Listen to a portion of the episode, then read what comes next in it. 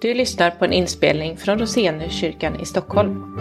Vi vill ha Jesus i centrum, stå på Bibelns grund och vara ett andligt hem med hjärta för Stockholm. Vill du veta mer om Roseniuskyrkan? Kolla in vår hemsida eller hitta oss på Facebook. Du är också hjärtligt välkommen till en av våra gudstjänster, söndagar klockan 11. Eh, och den kommer från Matteus evangeliets sjätte kapitel, verserna 9 till 15. Så låt oss stå upp och höra dagens evangelium. Jesus säger, så ska ni be. Vår far i himlen, låt ditt namn bli helgat. Låt ditt rike komma, låt din vilja ske på jorden som i himlen. Ge oss idag vårt dagliga bröd och förlåt oss våra skulder så som vi förlåter dem som står i skuld till oss. Och för oss inte in i frestelse utan fräls oss från det onda. För om ni förlåter människorna deras överträdelser ska er himmelske far också förlåta er. Men om ni inte förlåter människorna ska inte heller er far förlåta era överträdelser. Så lyder det heliga evangeliet. Lovad vare du, Kristus. Varsågoda och sitt. Ja, Jesus, vi, vi tackar dig för ditt ord till oss idag. Vi tackar dig för evangeliet om dig. Hjälp oss att, att eh, lyssna, hjälp oss att förstå och se hur det här är goda nyheter om dig Jesus. Och vi ber att ditt ord ska få tränga in i, i våra hjärtan och våra liv och göra skillnad där och bära frukt. Vi ber i ditt eget namn Jesus. Amen. En av mina favoritlärare i hela mitt liv var eh, min, min klassföreståndare i mellanstadiet, Martin Jakobsson. Jag minns honom fortfarande och blir varm i hjärtat när jag tänker på honom. Han, han var en härlig person med ett eh, friskt temperament när det behövdes. Han hade ungefär lika tjockt hår som jag, men mycket längre. Um, och en av sakerna jag minns med honom var hans talesätt. Skulle man gå någonstans till ett annat klassrum så sa han alltid ta med penna, sudd och glatt humör. Eh, det är inte alltid det hjälpte, men penna och sudd brukade i alla fall eh, komma med. En annan sak han ofta sa var repetition är kunskapens moder. När vi läser Matteus evangeliet så är en av sakerna Matteus lyfter fram och poängterar om Jesus är att Jesus är vår lärare. Jesus undervisar oss, vill lära oss saker, han vill lära oss att förstå eh, hur livet ser ut i Guds rike, hur livet med Jesus ser ut. Eh, faktum är att för bara några veckor sedan släppte teologen Peter J. Williams en bok som heter The Surprising Genius of Jesus, alltså den överraskande genialiteten hos Jesus, där han bland annat lyfter fram just hur, Jesus är en fantastiskt skicklig pedagog. Hur hans ordval, hur hans val av illustrationer är liksom designade, utformade så att människor skulle kunna minnas till och med ordagrant Jesu undervisning eh, och att eh, de skulle kunna bära den med sig, ta fram den ur minnet, tillämpa den i olika situationer och till slut eh, i Matteus fall också skriva ner den ordnat i ett evangelium. En av sakerna som gör Jesu undervisning så genialisk är hur Jesus använder kontraster. Och här finns ett annat talesätt. Os Guinness har sagt att kontrast är tydlighetens moder. Som repetition är kunskapens moder så är kontraster tydlighetens eh, moder. Det, hjälper oss när vi ser vad något är och vad det inte är att liksom ana konturerna och gränserna och så förstår vi mycket bättre än om vi bara pratar liksom luddigt och diffust. Och I bergspredikan så håller Jesus på med kontraster hela tiden. I kapitel 5 säger han upprepade gånger, ni har hört att det har blivit sagt, men jag säger det. I kapitel 7 så pratar Jesus om eh, den breda och den smala vägen. Han pratar om mannen som byggde hus på sand och mannen som byggde hus på klippan. Kontraster och alternativ som gör hans undervisning tydlig. Här i kapitel 6 där vi är idag så kan vi märka om vi skulle titta på, om ni har Bibeln framför er kan ni göra det nu, eh, annars eh, får ni lita på mig. Eh, kollar vi på avsnitten före och efter det vi har läst så ser vi att Jesus tre gånger om säger så här gör hycklarna, så ska inte ni göra. Ni ska göra eh, i det fördolda. Han kontrasterar hycklarna som gör någonting för att synas med det som är äkta och som ser likadant ut i det fördolda som det skulle göra på torget inför människor. Tre gånger om säger han det. I de första verserna i kapitel 6 pratar han om givande, att vi inte ska ge eh, i kollekten eller på andra sätt som hycklarna för att människor ska se det, utan ge i det fördolda. Sen kommer några verser, vers 5 till 8, där Jesus pratar om bön. Att bön inte ska handla om vackra och svåra och långa och många ord för att människor ska se en, utan be i det fördolda, säger han. Och sen i verserna efter vårt avsnitt, i 16 till 18, pratar han om fasta. När du fastar, gör det inte för att människor ska märka hur from du är, som hycklarna. Nej, gör det så att bara Gud som ser i det fördolda vet om det. Och så insprängt i det så finns det här avsnittet som vi har läst, där Jesus lär oss att be det vi kallar för Herrens bön eller Fader vår. Det blir ganska, ganska uppenbart då utifrån sammanhanget att en av poängerna som, som finns med att Jesus ger oss den här bönen, lär oss be på det här sättet, är att Jesus vill hjälpa oss att inte vara hycklare. Eh, för Jesus vet att vi alla löper risken att bli hycklare.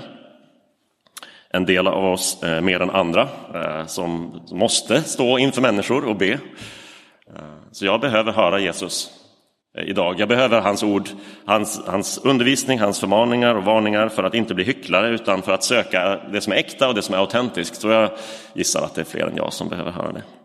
Eh, så vi ska försöka lyssna efter vad Jesus säger till oss. Hur, hur ska vi göra? Hur kan vår bön vara ett sätt som vi kan Ehm, växa i, i äkthet? Och hur kan vi kanske också reflektera över sättet vi ber på och, och liksom ransaka eller eh, testa oss själva. Är jag äkta eller har jag, har jag trillat dit och blivit en hycklare?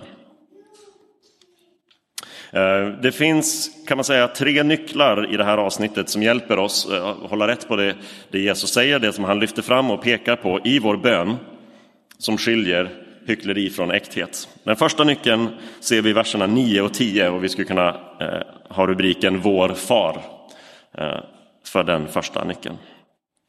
Därför att när Jesus undervisar oss i hur vi ska be så säger han att vi ska börja med att vända oss till vår far. Och så kommer bönerna. Vår far i himlen, låt ditt namn bli helgat, låt ditt rike komma, låt din vilja ske på jorden som i himlen. Det kan vara revolutionerande nog för oss att överhuvudtaget inkludera det här i vår bön. Ni vet att, ja, vi vet alla att böner lätt kan låta som en att göra-lista som vi bara överlämnar till Gud. Men det är inte bara att de här bönerna är med, utan ordningen som är så intressant och som är så viktigt i vad Jesus lär oss. Jesus kallar oss att börja vår bön med att vända oss till Gud.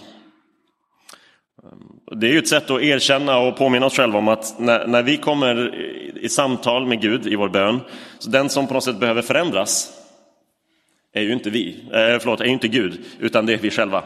Den som behöver förändras är inte Gud, utan vi själva. Det handlar inte om att jag ska ändra vad Gud vill, utan att vem jag är, vad jag har på mitt hjärta och, och min agenda behöver bli mer i samklang med Guds.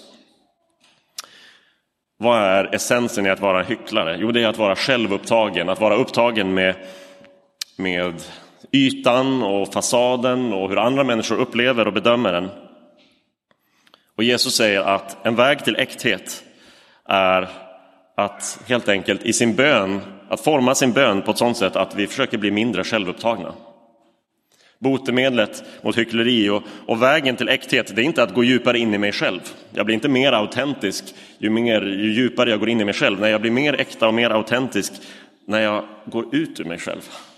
När jag i min bön försöker undvika att vara så inkrökt i, i min lista på vad som är viktigt och mina tankar och mina prioriteringar och närmar mig Gud och talar ut att Gud och Guds vilja och Guds hjärta och Guds plan och Guds agenda är viktigare för mig. Så uppmanar Jesus oss att relatera till Gud som en person. Som en nära person, som vår far. Det är naturligtvis viktigt att påpeka att det där kan vara olika lätt eller svårt för oss beroende på vilken relation vi vuxit upp med till vår egen pappa har vi upplevt eh, vår egen far som frånvarande eller, eller godtycklig eller grym eller vad det nu må vara, så kan det där vara svårt för oss. Sättet som det Jesus lyfter fram om Gud som far är en fantastisk balans mellan Guds närhet och Guds storhet. Gud är vår far som är i himlen. Jag får komma till Gud som ett barn och jag är inför universums skapare. Att lyckas hålla ihop det där, det är såklart nästan stört omöjligt för oss. Men så mäktigt och så fascinerande att få tänka att jag kommer till Gud som är min far. Och jag får vara ärlig och uppriktig som ett barn som vet att jag kan inte ljuga särskilt bra inför pappa. Pappa kommer genomskåda mig. Ehm, jag kan bara vara ärlig och säga som det är. Och samtidigt som jag får vara så nära Gud så är Gud så stor och har allting i sin hand och ingenting är för omfattande för att komma till Gud. Så jag får närma mig Gud som person och så är tanken att jag genom min bön ska formas av Guds agenda. Guds namn är, är Guds hela person, Guds rike, det är det, allt det Gud vill göra här i världen, Guds vilja eh, ber vi ska vara på jorden som i himlen. Så vi, vi liksom går in och underordnar oss under Guds värderingar, under Guds plan. Vi säger i vår bön till Gud och också för oss själva att livets goda finns inte i alla de sakerna vi sjöng i den första versen av Barnens sång, utan i Guds hand, i Guds plan, i Guds tid. Jesus säger att den första nyckeln för att inte bli en hycklare, för att inte bli självupptagen, är att i vår bön börja med Gud, vår far.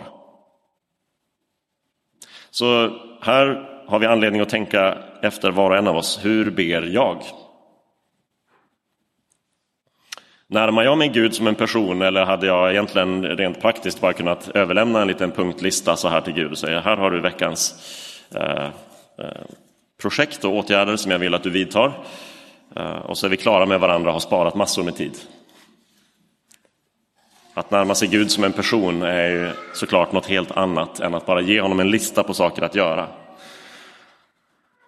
Och när, Gud, när Jesus säger till oss så ska ni be så är det absolut inget fel med att vi har gjort det här till en bön vi ordagrant upprepar eh, i våra gudstjänster. Det kändes väldigt konstigt att läsa de här orden utan att ni stämde in i bönen som vi ber tillsammans varje söndag.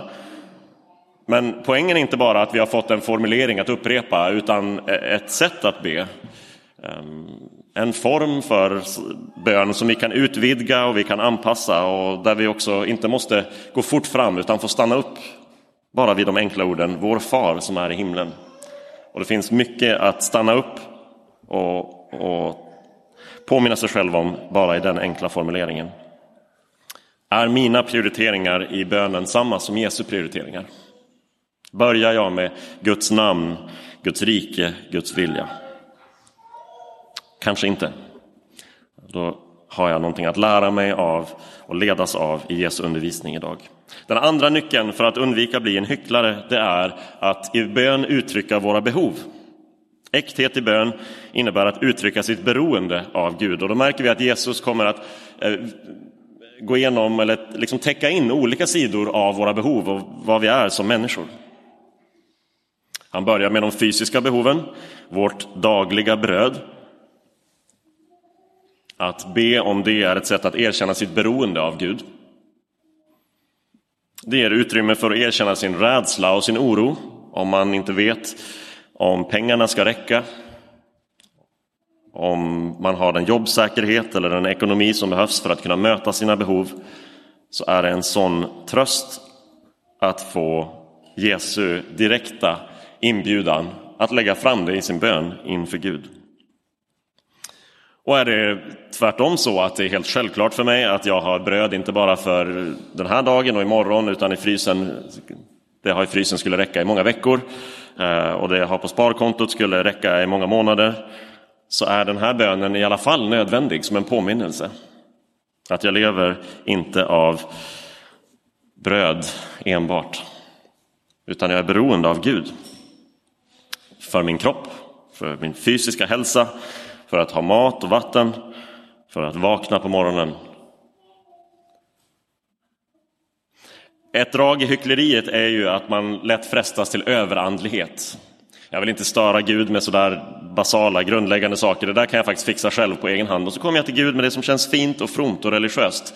Sånt som, jag kan, som, som känns respektingivande att be högt inför andra.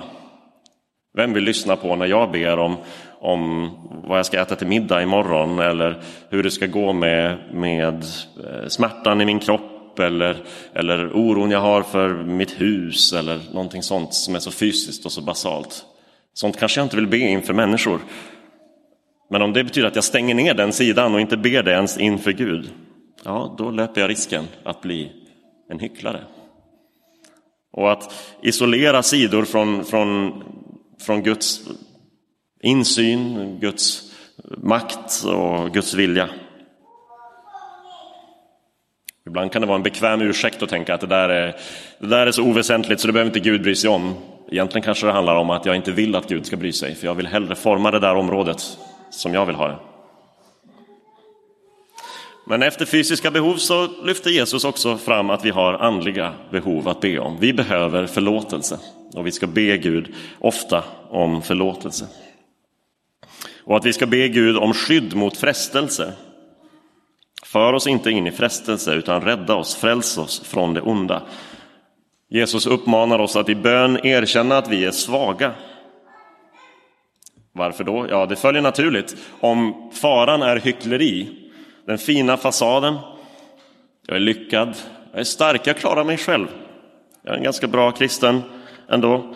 Ja, åtminstone om jag jämför mig med andra och så vidare. Nyckeln till äkthet finns i att erkänna sin sårbarhet och sitt beroende.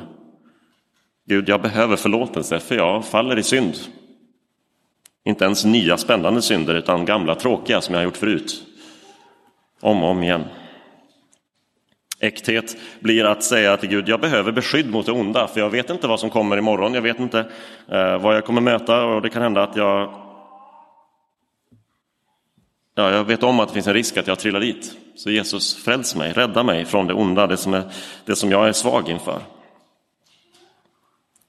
En nyckel till äkthet blir att inför Gud uttrycka våra behov, fysiska såväl som andliga. Vilka behov är lätta för dig att uttrycka inför Gud? Vilka behov har du kanske aldrig uttryckt inför Gud?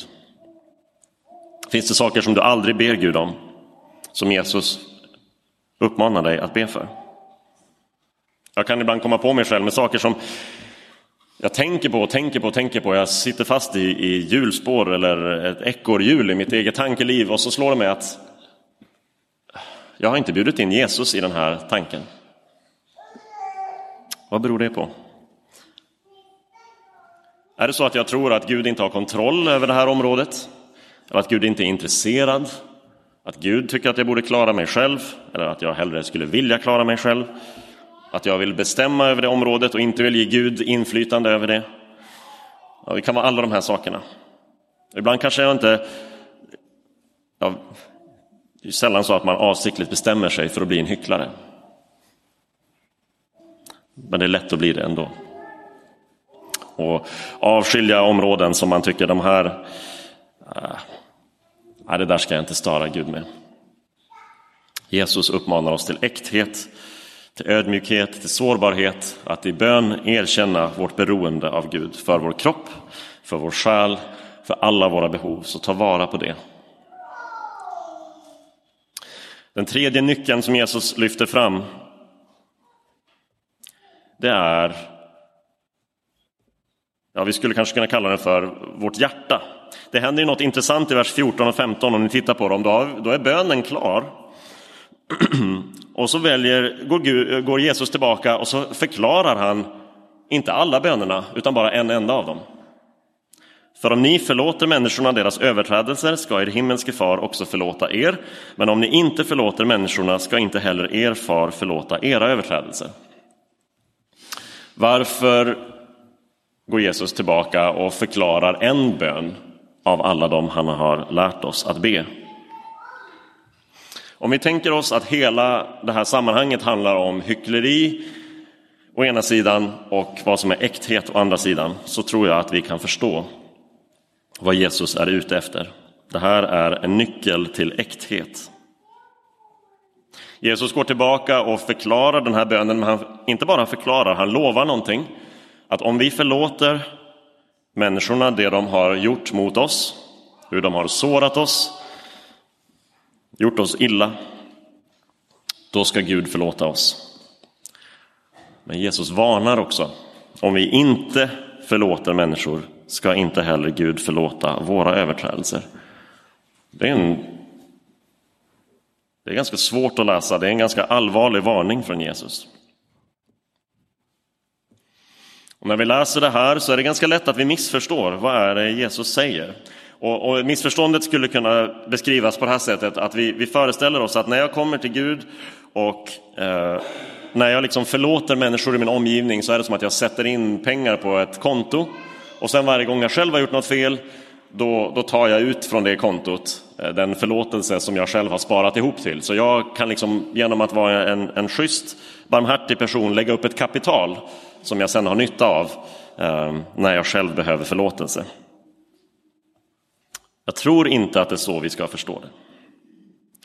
Jag tror att vad det handlar om är att Jesus ger oss ett, ett diagnosverktyg på vårt, för vårt hjärta. Har jag inte förlåtit andra så väcker det tvivel, så väcker det en fråga om jag överhuvudtaget öppnat mitt eget hjärta för Guds förlåtelse, om jag erkänt och insett vilket behov jag har av det. Om jag inte kan förlåta andra, har jag då verkligen tagit emot Guds förlåtelse i mitt eget liv? Har den fått tränga in i mitt liv och fått göra skillnad? Har jag verkligen förstått att Gud förlåter, inte för att jag har något kapital att ta av, utan just för att jag står i skuld, är på minus och att Gud förlåter bara på grund av sin egen barmhärtighet och sin nåd. Om jag har förstått att Gud förlåter inte på grund av någonting som finns i mig, utan på grund av hurdan han är, på grund av hur hans hjärta är, på grund av hans barmhärtighet och generositet mot oss. Om jag har tagit emot det i mitt liv, om jag har fått kontakt med den guden och tror på och litar på och lever av att det här är mitt hopp, det är att Gud förlåter mig. Det är inte min yta, det är inte min prestation, det är inte hur andra ser på mig, det är inte det som ger mig trygghet och hopp i det här livet eller inför eh, livets slut, utan det är att Jesus har dött för mina synder. Har det kommit in i mitt liv? Ska jag då sätta en gräns för hur mycket jag är beredd att förlåta andra?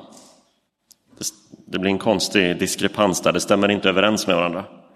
Gud sätter inte en gräns för vad han är beredd att förlåta oss. Det betyder att ifall vi upptäcker att vi har sagt det här kan jag förlåta, det här tänker jag inte förlåta. Eller som man ibland uttrycker det, jag har förlåtit men jag har inte glömt. Vilket, när jag hör det, åtminstone väcker vissa frågor och tvivel på om man verkligen har förlåtit.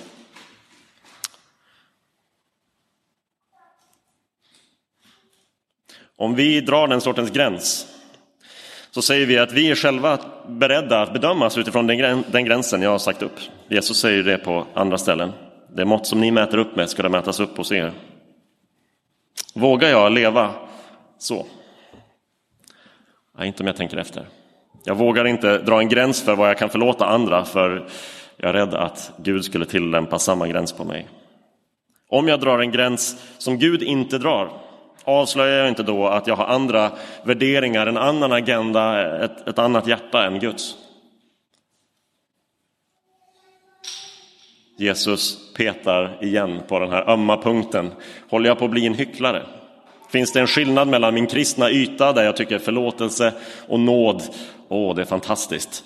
Men bakom den fasaden i mitt hjärta så finns det saker som jag håller tag i som jag inte vill förlåta andra människor. Det där, den där blicken. När han eller hon himlade med ögonen åt mig. De där orden, den där kommentaren på sociala medier. Jag vet inte vad det kan vara i ditt liv. Medan vi så lätt ber Gud om förlåtelse för oss själva och samtidigt fortsätter hysa agg mot andra så förlät Jesus sina fiender utan att han själv hade något behov av förlåtelse. På väg till korset så ber han Far förlåt dem, för de vet inte vad de gör. Han gick inte till korset för sina egna synder utan för mina. Så djupt älskade han, så dyrbar är hans nåd och förlåtelse. Och om jag tar emot den för egen del, hur, hur kan jag neka någon annan att få samma sak? Det vill jag inte göra. Så var och en av oss får tänka efter, vad har du att förlåta? Att Jesus uppmanar oss att förlåta ger ju oss det erkännandet att andra har gjort oss illa. Det finns ingen av oss som inte har fått sår av sina föräldrar eller sina vänner eller människor i sin omgivning.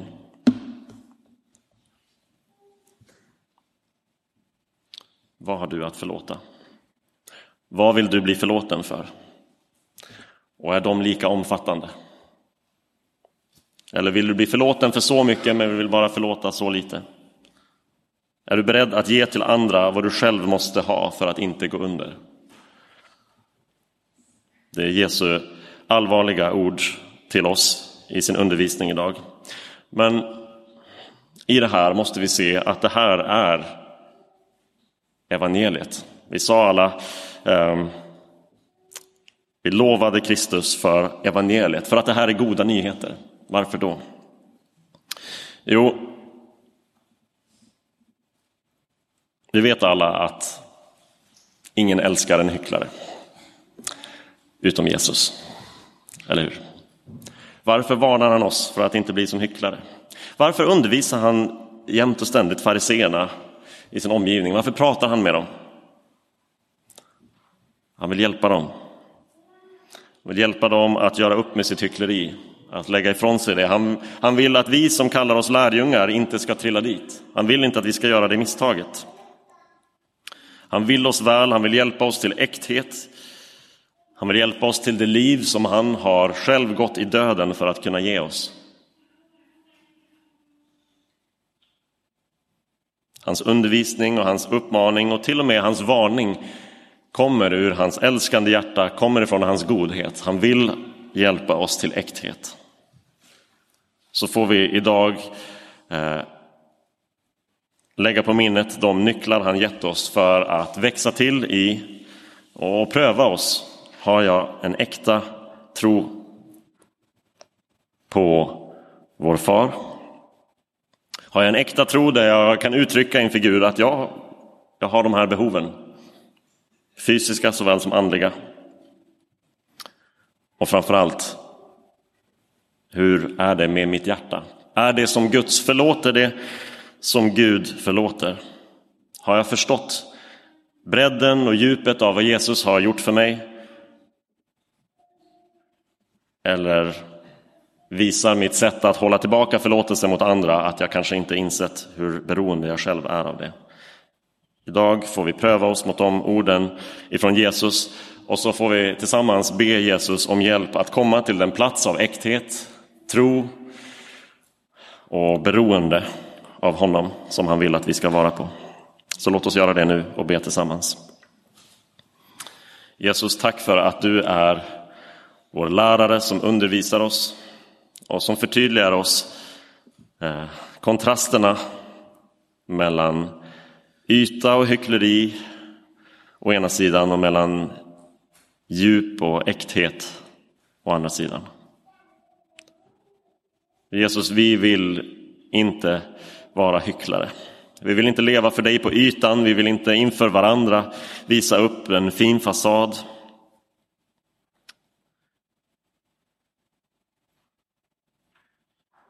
Vi vill att våra hjärtan ska likna ditt Jesus, ska älska som du älskar, förlåta som du har förlåtit, välkomna som du välkomnar. Gud, vi erkänner vårt beroende av dig. Vi är som barn och du är tack och lov vår far som är i himlen. Du är nära och du är stor. Och du ser till våra fysiska och våra andliga behov och du förlåter utan gräns. Idag vill vi ta emot det och vi ber dig om hjälp, Gud, att förlåta som du förlåter. Kanske är det våra egna jordiska fäder vi behöver förlåta, eller mödrar. Idag på Fars dag vill vi inte bara hylla och gratulera våra pappor utan också konstatera att de har eh, ofta sårat oss eller gjort oss besvikna, som alla människor gör. Och vi vill förlåta dem. Kanske är det våra vänner eller syskon eller kollegor eller bröder och systrar här i församlingen som gjort oss illa. Jesus, vi vill förlåta dem också. För vi vågar inte dra en gräns för vår förlåtelse som du inte drar. Hjälp oss att tro och älska, inte som hycklare utan äkta. Som du älskat oss Jesus. Amen.